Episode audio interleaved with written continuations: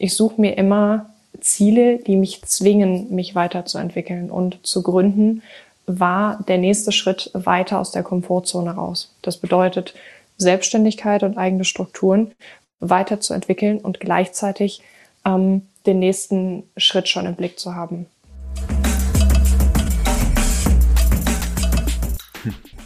Herzlich willkommen zu einer neuen Folge des Podcasts Free Talent. Heute zu Gast Dina Brandt, vielleicht auch besser bekannt als äh, der oder die trotzige Millennial.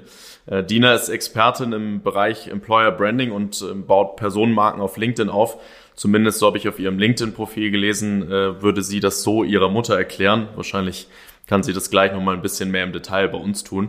Ich selbst bin tatsächlich über äh, LinkedIn auf sie aufmerksam geworden, denn als ähm, trotziger Millennial, wie sie sich selber nennt, äh, postet sie dort Ähm, nicht nur provokante, sondern auch sehr spannende und äh, direkte Meinungen, ähm, was ich immer äh, cool finde, wenn äh, Leute auch ihre Meinung nach außen tragen und äh, häufig eben auch sehr zum zum Thema Millennials generell, aber auch eben auch zu zu aktuellen Themen, äh, wie zum Beispiel zur Trend-App Clubhouse, äh, wo ich sicherlich auch die eine oder andere Frage äh, für Dina bereit habe.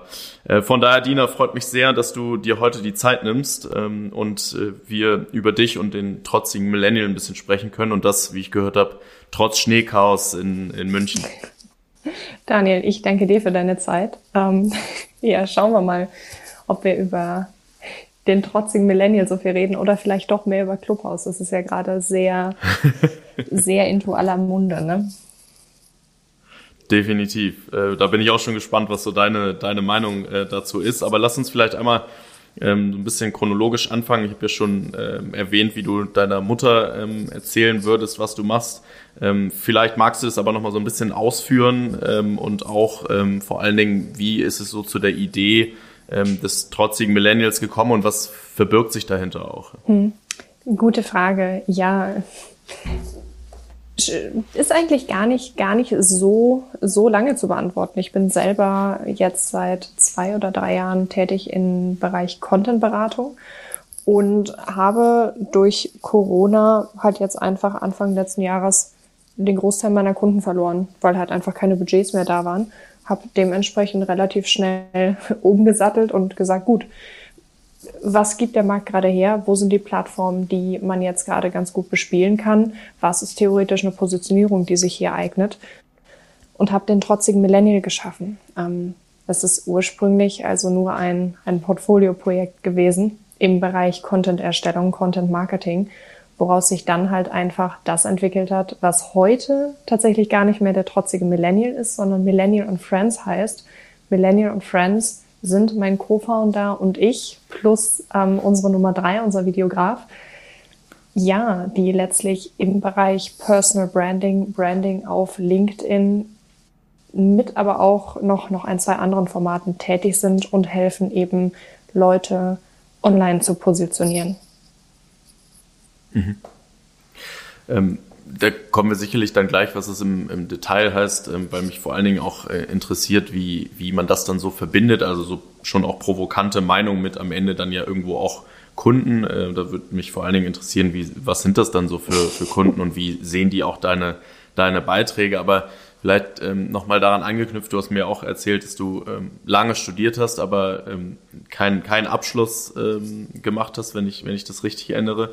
Ähm, was ich dabei, als ich so drüber nachgedacht habe, auch nach unserem Vorgespräch und dann so in Vorbereitung auf den Podcast, ähm, du hast auch ein Stichwort erwähnt, nämlich dass so die Struktur nicht so deins war und dann gleichzeitig habe ich irgendwie gesagt, wenn man sich selbstständig macht und irgendwie als Freelancer, aber auch als Gründer dann arbeitet, es hat ja schon auch viel damit zu tun, sich selber zu strukturieren. Wie passt das für dich so zusammen, dass du auf der einen Seite irgendwie gesagt hast, im Studium hat das nicht so gepasst, aber jetzt bekommst du das gut hin? Ja, wow, Struktur ist, ist so, ein, so ein allgegenwärtiges Thema, glaube ich. Ja, ich muss tatsächlich sagen, dass das am Anfang sehr schwer war und auch heute noch immer wieder ein Thema ist. Denn ich, ich glaube, wir kennen das alle. Prokrastination ist so, so das Ding, mit dem man sich auch gerne schmückt. War was, das ich im Studium grundsätzlich immer an den Tag gelegt habe. Ja, was mir dann nie wirklich ermöglicht hat, beziehungsweise ich mich selber halt auch einfach daran gehindert habe, eine Struktur zu entwickeln, wie ich Dinge lerne, wie ich Dinge abarbeite. Ähm, das ist mir ordentlich um die Ohren geflogen am Anfang meiner Selbstständigkeit, weil pff, ja, du, das ist bis morgen fertig, dann setze ich mich heute Abend hin. Naja, das ist eine Kundenarbeit. Das ist der erste Entwurf. Dann kommt die Feedbackschleife. Wie willst du das machen bis morgen? Das geht nicht. Das zu lernen war schmerzhaft, dass sich auch Kunden nochmal anders auf, auf einen verlassen, wenn man die Arbeit abliefert.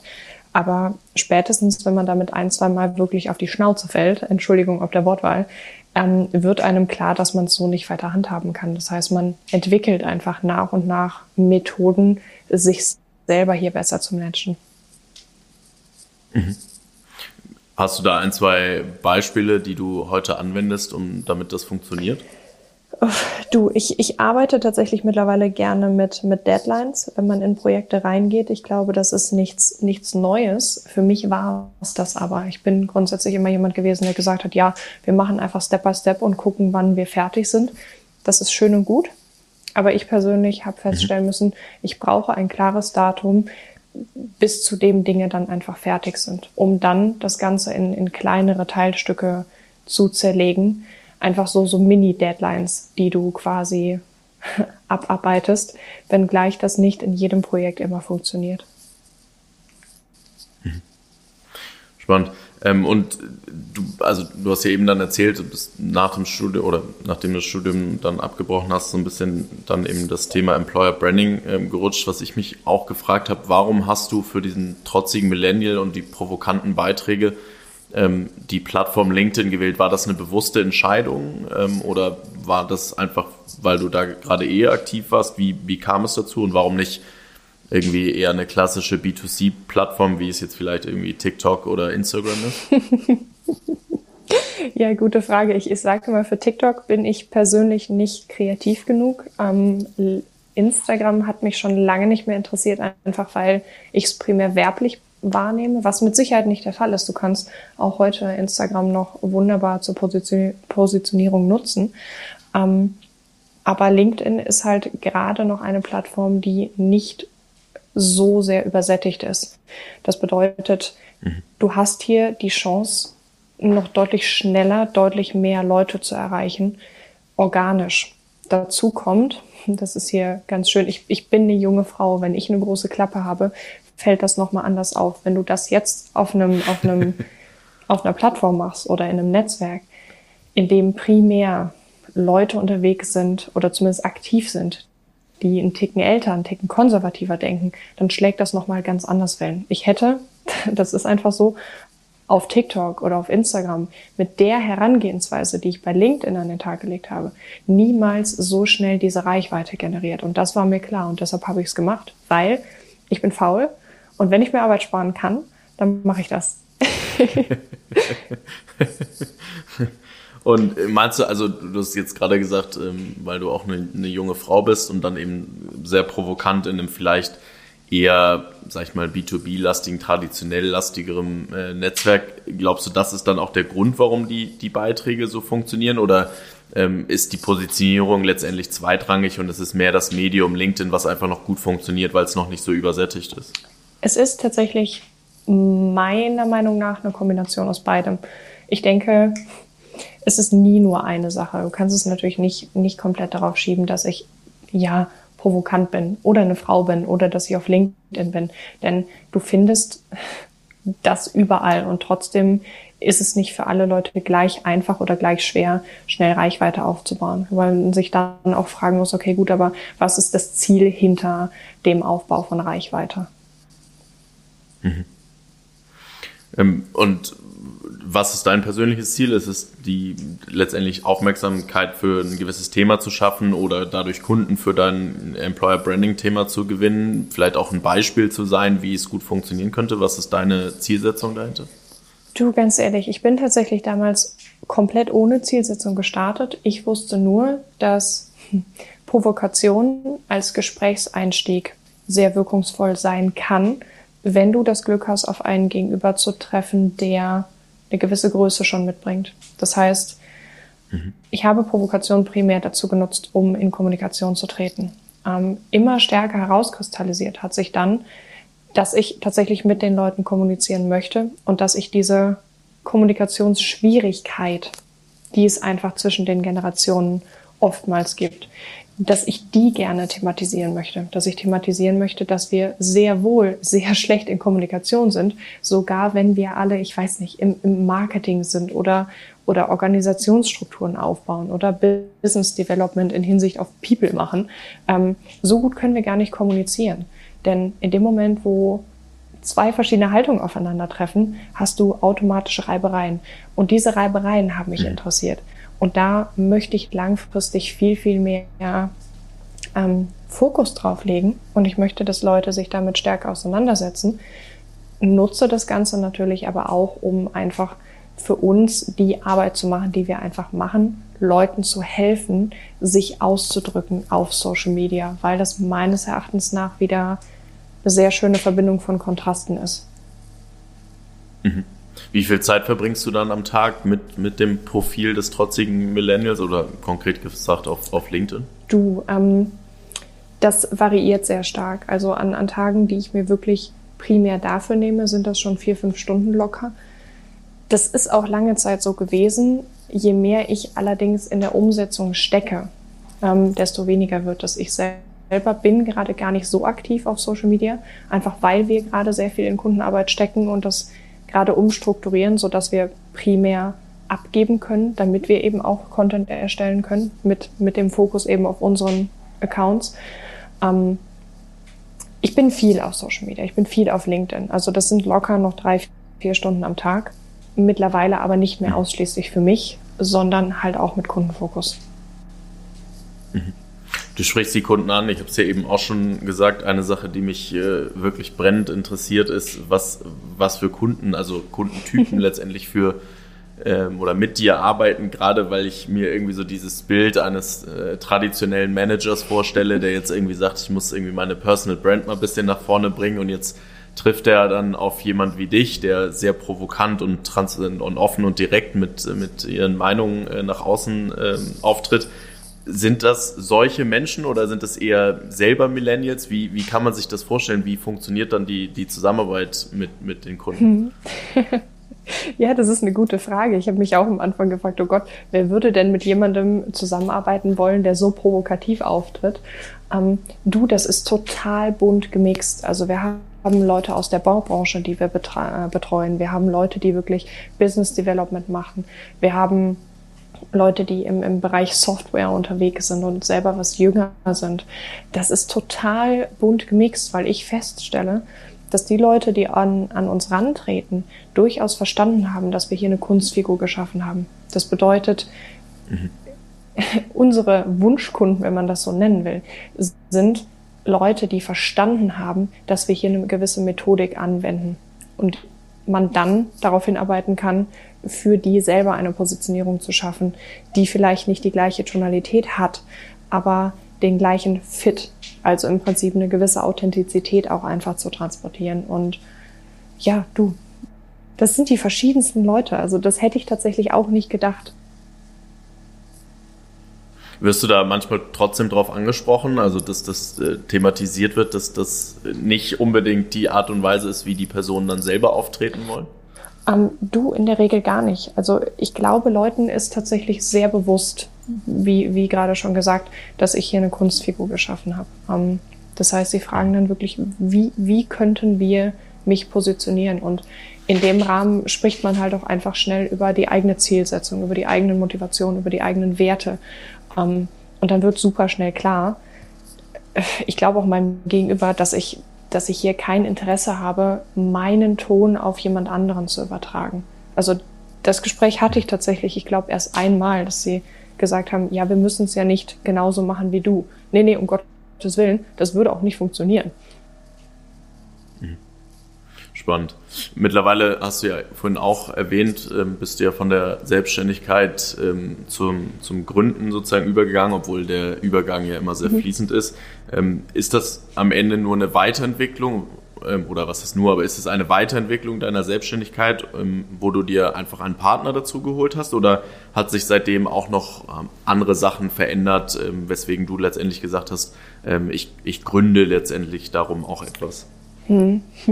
Spannende Frage, weil ich grundsätzlich Selbstständigkeit auch ohne Gründertum sehr, sehr reizvoll finde. Insofern man sich einfach mhm. gut fühlen kann und auch nicht höher, schneller weiter möchte. Das ist etwas, das kenne ich von mir ganz gut, dass mir Dinge nicht reichen. Das bedeutet, bevor ich eine Sache zu hundert Prozent kann, denke ich schon darüber nach, wie ich die nächsten zwei Sachen anfangen kann. Das bedeutet, ich suche mir immer Ziele, die mich zwingen, mich weiterzuentwickeln und zu gründen, war der nächste Schritt weiter aus der Komfortzone raus. Das bedeutet, Selbstständigkeit und eigene Strukturen weiterzuentwickeln und gleichzeitig ähm, den nächsten Schritt schon im Blick zu haben. Das heißt, es war mit Sicherheit einerseits zufällig, weil Matthias und ich uns eben da gefunden haben und gesagt haben, okay, hey, komm, lass uns das doch machen. Und andererseits einfach der nächstlogische Schritt. Mhm. Und letztendlich aber der, am, am Businessmodell, sage ich jetzt mal, hat sich wahrscheinlich dann eher weniger geändert, sondern es ist nach wie vor die ähm, selbe Tätigkeit, die du auch vorher als Selbstständige gemacht hast.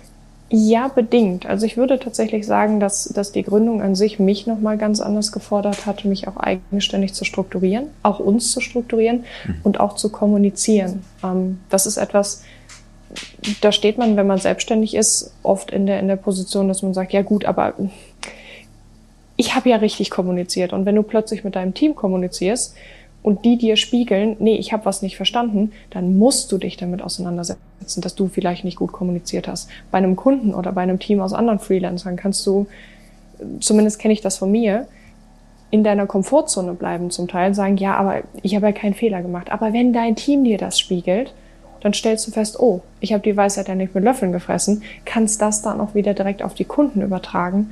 Also das, das war schon echt eine spannende Entwicklung. Mhm. Spannend.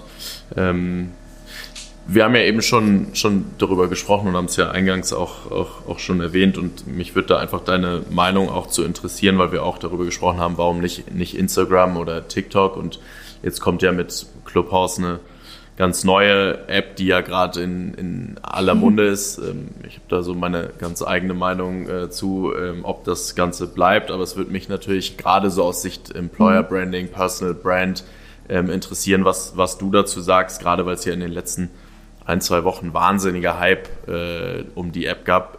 Wie ist deine Meinung A zu der App und B, was sagst du jetzt Kunden, wenn die auf dich zukommen und sagen, äh, muss ich auf diesem Clubhouse mitmachen?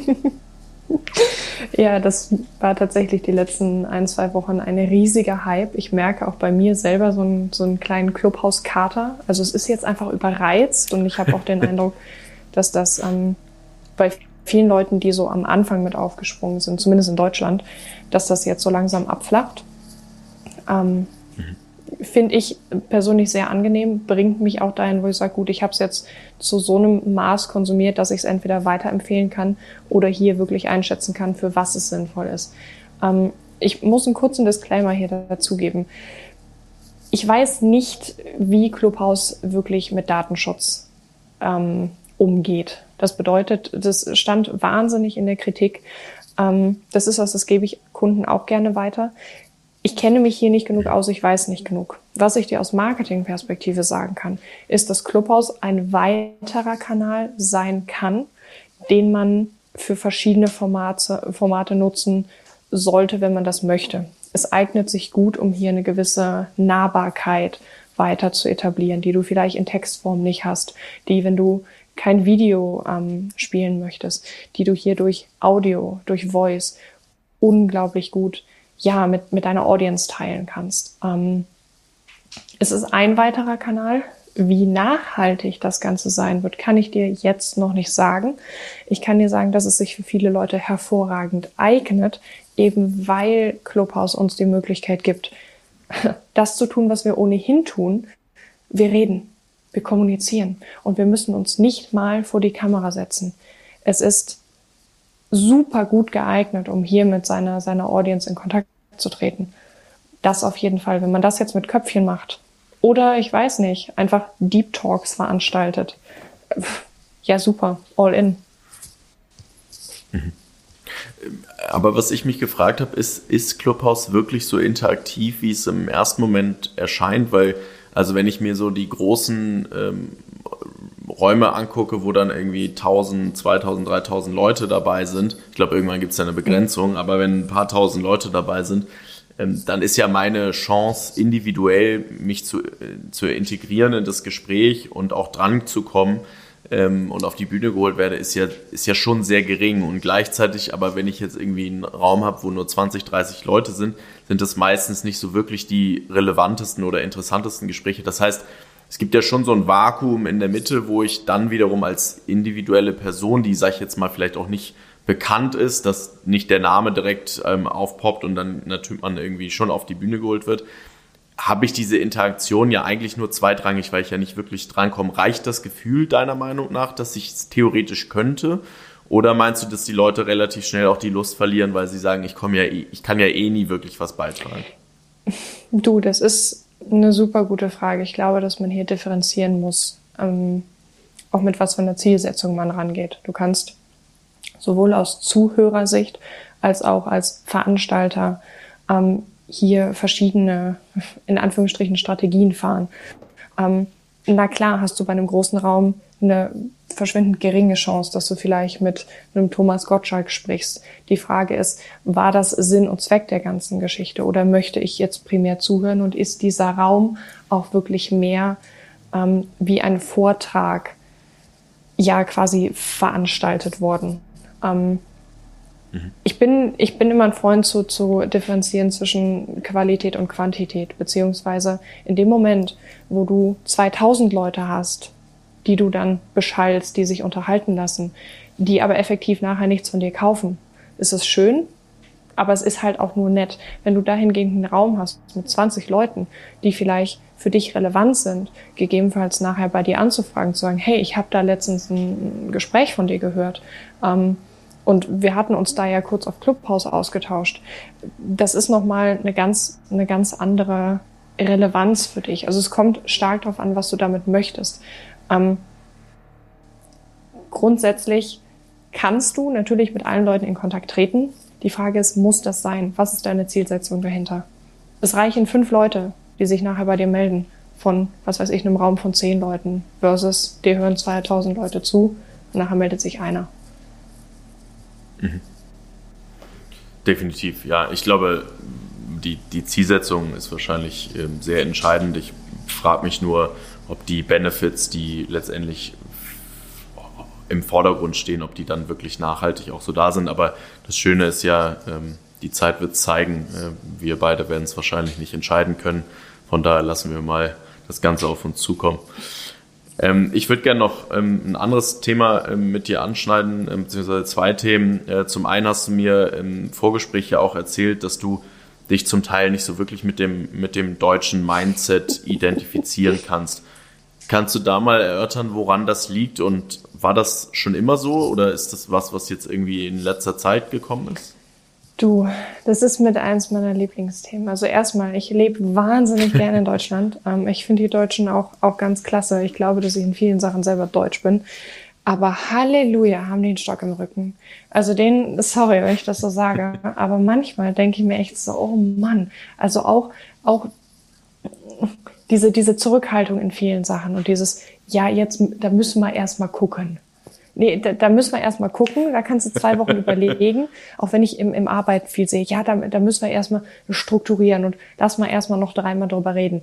Okay, ich bin ein Freund von klaren Konzepten, ich bin ein Freund von klaren Strukturen, aber komm mal ans Machen. So, beweg dich doch erstmal, geh mal das Risiko ein. Ich habe das Gefühl, dass viele Deutsche unglaublich in Angst leben. Das ist immer schon so ein kleines Problem gewesen, dass ich, dass ich gehabt habe, dass mir Leute gesagt haben, ja, aber du bist ja auch sehr freigeistig. Also ne, da, du hast ja gar kein Bedürfnis von, von Sicherheit. Und ich denke mir, doch Leute, ich habe ich hab unfassbar Schiss bei allem, was ich tue. Also glaub nicht, dass ich sicherer bin als alle anderen. Aber ich erwarte von mir selber, dass ich aus meiner Komfortzone immer wieder rausgehe, weil ich weiß, dass ich mich nur da wirklich weiterentwickle. Und ich habe manchmal das Gefühl, dass, ich sage jetzt mal ganz, ganz pauschal, wir Deutschen dazu neigen, ähm, so ein bisschen weiter in unserer Komfortzone zu hängen. Ich denke, dass das auch immer damit zusammenhängt, mit wem man sich dann letztlich umgibt. Denn die Freunde, die ich habe, die deutsch sind, die denken nicht klassisch deutsch, wie ich das sagen würde. Und Sicherheitsbedürfnis ist auch ganz fein. Aber diese, diese Nein-Sager-Kultur, da denke ich mir, da stehe ich manchmal daneben und denke mir, ey, oh, mach dich doch mal ein bisschen locker. Trau dich doch mal was. Sei doch mal du selbst. Leg mal die Angst ab. Äh, kann man natürlich Leute nicht zu zwingen. Das ist auch richtig so. Ja. Ähm, meinst du, das ist generations- oder deiner Erfahrung nach generationsübergreifend? Oder ist, also siehst du das in deiner Generation? Siehst du das in anderen Generationen? Ist das was, was du überall siehst? Ich müsste jetzt wahrscheinlich in Anlehnung an meine Positionierung sagen, nee, das ist einfach in den Generationen vor mir viel schlimmer. Ähm, ist es gar nicht. Ist es gar nicht. Ich denke, dass das wirklich stark mit der eigenen Prägung zusammenhängt. Und das kann sowohl bei uns in der Generation der Fall sein, als auch in denen davor und danach. Ähm, ich denke, dass dadurch, dass wir Jüngeren, in Anführungsstrichen, verbundener sind mit der Welt. Ich meine, wir leben auf TikTok, wir leben auf YouTube, so wir sind das gewöhnt, dauerhaft in, in Kontakt zu stehen mit allen anderen, ähm, dass wir hier was offener sind. Ähm, mhm. Aber auch das ist wieder super pauschal, denn die Generation vor uns hatten andere Mittel und Wege, sich zu verknüpfen. Das heißt, es ist immer super, super subjektiv. Ähm, ich würde das nicht primär an Generationen festmachen, nein. Mhm. Gibt es irgendwas, was sich dann konkret in Deutschland ändern müsste, damit du sagst, ähm, dann kann ich mich besser damit identifizieren? Ach, du, ich, ich würde nicht sagen, dass, dass sich etwas in Deutschland ändern müsste, denn das wäre sehr viel, sehr viel Wunsch von mir hier, den, den möchte ich da gar nicht äußern. Ähm, ich denke, dass es immer, immer auf, auf einen selbst ankommt, wie wohl man sich wirklich fühlt oder mit was man sich dann auch wirklich identifizieren kann. Ich bin in mir sehr glücklich. Das heißt, ich kann auch in Deutschland sein, selbst wenn ich die Deutschen relativ steif finde. Ich würde niemals verlangen, ihr Deutschen ändert euch. Um Gottes Willen, nein. Das ist super charmant, wie viele Leute unterwegs sind, auch wenn es ein bisschen engstirnig sind. Ähm, mhm. Na, das, das, das ist schon fein so. Das wird sich entwickeln, wenn es notwendig ist. Und da wird meine Meinung da nicht viel, nicht viel reißen. Okay. Ähm, und ist es dann, also ja, es ist ja so ein bisschen zwiegespalten dann am Ende, aber ist, ist, ähm, ist für dich dann eine Option, ähm, auch Deutschland zu verlassen, um im Ausland zu leben und das, was du machst, vielleicht auch in, in einem anderen Sprachraum, anderen, ähm, in einem anderen Land zu machen? Du, zu hundert Prozent. Ich sehe mich langfristig nicht in Deutschland sein, definitiv nicht. Und wenn das nur, mhm. was weiß ich, halbjährlich ist, also ich denke, langfristig wird mein Weg mich raus aus Deutschland führen. Ja, zu hundert Prozent. Gibt es schon ein konkretes Ziel? Du hast immer konkrete Ziele, bis, bis das Leben dir ähm, ja, einen Strich durch die Rechnung macht. Dementsprechend halte ich da, glaube ich, nicht allzu sehr an, an, an starren Zielen fest. Okay. Sehr gut. Ähm, perfekt. Und dann noch vielleicht ähm, auch so ein Blick, bisschen äh, mit Blick auf die Zeit, weil die, die rennt schon wieder, ähm, würde ich gerne noch ein äh, Thema anschneiden, was ich ja fast schon anschneiden äh, muss, wenn ich jemanden wie dich ähm, als ähm, Experten für die jüngeren Generationen hier im Podcast habe, ähm, nämlich über das Thema Arbeit im, im Allgemeinen ein bisschen mhm. zu sprechen. Ja. Du hast ja auch im Vorgespräch gesagt, dass ähm, du das so siehst, dass Millennials Arbeit anders verstehen als andere Generationen, was ja jetzt auch per se immer wieder thematisiert mhm. wird. Kannst du das aus oder mit deinen Worten mal erläutern, wie, wie du das siehst, wie deine Sichtweise darauf mhm. ist? Ähm, erstmal tue ich mich unfassbar schwierig mit dem, mit dem Wort ähm, Experte. Ich selber halte mich nicht für eine Expertin in irgendwas. Ähm, nur, nur das einmal, einmal vorweg. Ähm, Was du, was du aber bei jüngeren Leuten häufiger siehst heute, und das, das kommt immer mehr, dass dieses klassische nine to five, und da erzähle ich, glaube ich, nichts Neues, dass das nichts mehr ist, wo wir wirklich Interesse dran haben, weil wir uns einfach überhaupt nicht mehr mit dem identifizieren, was uns ein Unternehmen verkauft, sondern vielmehr mit, was für Menschen arbeiten da, mit wem arbeiten wir eigentlich, wer ist, wer ist mein Chef, fühle ich mich hier gut aufgehoben. Ähm, ich glaube tatsächlich, dass sich das gar nicht so stark unterscheidet von den Gen- Generation vor uns. Ich glaube nur, dass wir einen anderen Approach fahren ähm, in dem, was wir jetzt fordern. Denn super viele von uns haben nebenbei noch irgendwas, was sie machen und machen das langfristig zu ihrem Beruf. Sind grundsätzlich ganz anders, ganz anders integriert in der Welt, haben vielleicht als, als Hobby einen Podcast, der, der dann halt größer wird, ähm, sind grundsätzlich offener zu sagen, hey, weißt du, wenn mich hier nichts hält, ja, dann gehe ich halt. Das, es hat mich effektiv zwei Wochen gebraucht, von Köln nach München zu ziehen, weil ich gesagt habe, okay, komm, so, was habe ich denn zu verlieren? Ja, klar, mit meinen Leuten stehe ich eh in Kontakt. Das sind, das sind vier Stunden mit dem Zug, die ich ja dann halt irgendwie mal in die Heimat fahre. Die, die Welt ist mein Spielplatz. Warum denn dann nicht auch so nutzen? Ich glaube, dass wir Jüngeren ähm, diesen Approach eher fahren als die, die Generation, die vor uns kam. Das halt auch in Hinsicht auf Arbeit. Ja, ähm, aber ist nicht, ist das dann, würdest du sagen, typisch, dass auch diese Spontanität, ich ziehe jetzt mal von Köln nach München, ähm, ist das nicht auch ähm, ein bisschen konträr zu dem, was du eben gesagt hast, dass so ein bisschen diese Engstirnigkeit besteht, dass Leute nicht wirklich ins Machen kommen? Ähm, passt das zusammen? Ja, gute Frage. Ich denke, das kommt auch immer auf den Kontext an. Ich bin jemand, auf den würde ich das nicht unbedingt anwenden. Das heißt, ich weiß, dass ich von jetzt auf gleich alles umdrehe. Ähm, ich weiß auch, dass ich von mir nicht direkt auf andere übertragen kann. Ich sehe die Tendenz in unseren Generationen. Das heißt jetzt, keine Ahnung, Gen Z, Gen, Gen Y, wir Millennials, ähm, die Tendenz, das stärker aufzubrechen im Vergleich zu den Generationen davor. Was nicht heißt, dass wir alle Wandervögel sind und den Koffer schon neben der Tür stehen haben. Mhm. Glaubst du dann aber, dass ähm, Unternehmen ein Stück weit ähm, deutlich flexibler werden müssen, wie sie ihre Arbeits- oder Workforce, wie auch immer man es nennen will, ähm, in Zukunft gestaltet? Also vielleicht auch weg von ja, irgendwie einer klassischen vierzig-Stunden-Woche hin zu flexiblen, hybriden Modellen, wo man sich vielleicht irgendwie nur noch zwanzig, fünfundzwanzig Stunden mit einem Mitarbeiter äh, festlegt und der Rest dann irgendwie für eigene Projekte verbracht wird. Glaubst du, da braucht es neue Modelle? Du, ich, ich muss das tatsächlich einmal vorweg schießen. Ich finde das, ich finde das sehr interessant, wie du die Fragen framest, ähm, die du, die du stellst, wie du, also das, das finde ich ganz spannend. Ähm, Chapeau dafür. Ähm, ja, ich denke tatsächlich, dass hybride Modelle in Hinsicht auf Arbeit die Zukunft sind. Das bedeutet nicht nur räumlich, sondern auch in der Art und Weise, wie ich Projekte approache. Du siehst unglaublich stark, dass auch interdisziplinäre Teams nochmal lernen, ganz anders miteinander zu arbeiten. Das also, ja, wenn ich jetzt sage Arbeitsmodelle, ist das so super unkonkret. Was ich sagen will, ist, es wird deutlich flexibler werden müssen. Leute sollten die Möglichkeit bekommen, ähm, interdisziplinär auch mal in Gebiete reinzuschauen, die sie vielleicht nicht auf Anhieb verstehen, schlicht und ergreifend, um mal, um mal zu verstehen, wie das große Ganze funktioniert. Weil ich glaube, da werden wir uns hin entwickeln, dass wir alle stärker verstehen, worum es ganzheitlich geht. Was nicht heißt, dass du nicht Experte auf deinem Gebiet sein kannst. Aber wenn du verstehst, warum die Leute im Sales so und so und so agieren, kannst du vielleicht dich im Marketing anders drauf anstellen.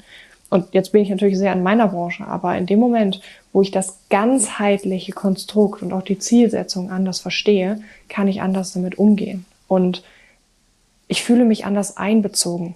Wenn ich mich mit der Mission grundsätzlich ganzheitlich identifizieren kann, nachhaltig, dann bleibe ich auch länger, weil wir das eigentlich nur wollen. Wir wollen alle Sicherheit, aber wir sind es gewöhnt, die nicht zu haben. Das heißt, warum denn dann bleiben? Das, ja. Ja, ja, das ist ein, ein guter Punkt. Ich, und ich stimme dir in den, in, den, in den Punkten, die du gerade gesagt hast, ähm, total zu, dass wir mehr Flexibilität brauchen und auch sehen werden. Ähm, wo ich mir manchmal in Deutschland dann die Frage stelle, ist, ähm, schafft die, ja, und du hast es ja eben gesagt, so Stock im Rücken, schafft dann die, die Politik oder die gesetzliche Landschaft ähm, ist dann auch einen Rahmen zu schaffen, der es in Deutschland auch ermöglicht, eben wesentlich flexibler äh, zu arbeiten, weil es ja doch aktuell sehr, sehr viele ähm, Gesetze oder Regeln gibt, die das schon sehr stark erschweren.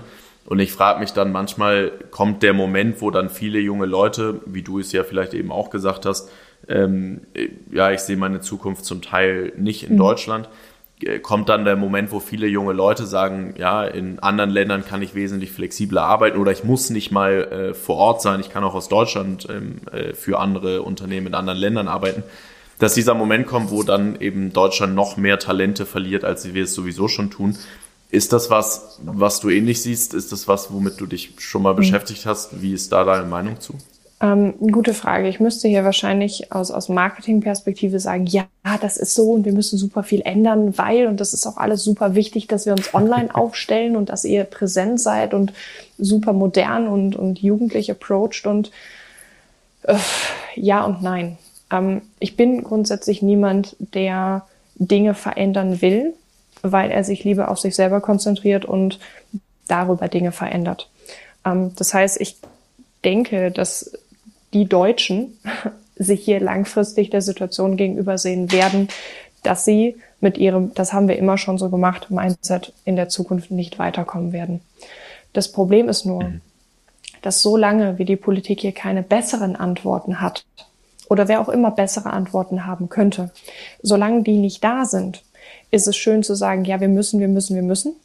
Die Frage ist nur, ja, wenn du, wenn du einfach aufbrichst, was da ist, ohne dass du weißt, wo du hinläufst, das kann ganz genauso gefährlich sein. Ich sehe nicht, wo das in den nächsten Jahren ähm, sich stark verändern wird, so dass es auch nachhaltig ist. Ich glaube, das wird deutlich schlimmer noch werden. Ich glaube, es wird deutlich chaotischer werden, bis wir an den Punkt kommen, uns kollektiv anders zu orientieren.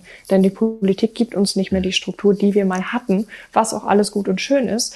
Wir haben aber auch noch keine Strukturen, die an die Stelle der bisherigen politischen Strukturen treten könnte. Das heißt, im Moment rennen wir völlig kopflos irgendwo hin. Wir wollen alle alles, ohne dass wir eine Vorstellung dafür haben, ähm, was wir auch an Verantwortung dafür übernehmen müssen. Weil Freiheit ist schön, aber in dem Moment, wo du ein Privileg haben möchtest, solltest du auch eine gewisse Pflicht übernehmen.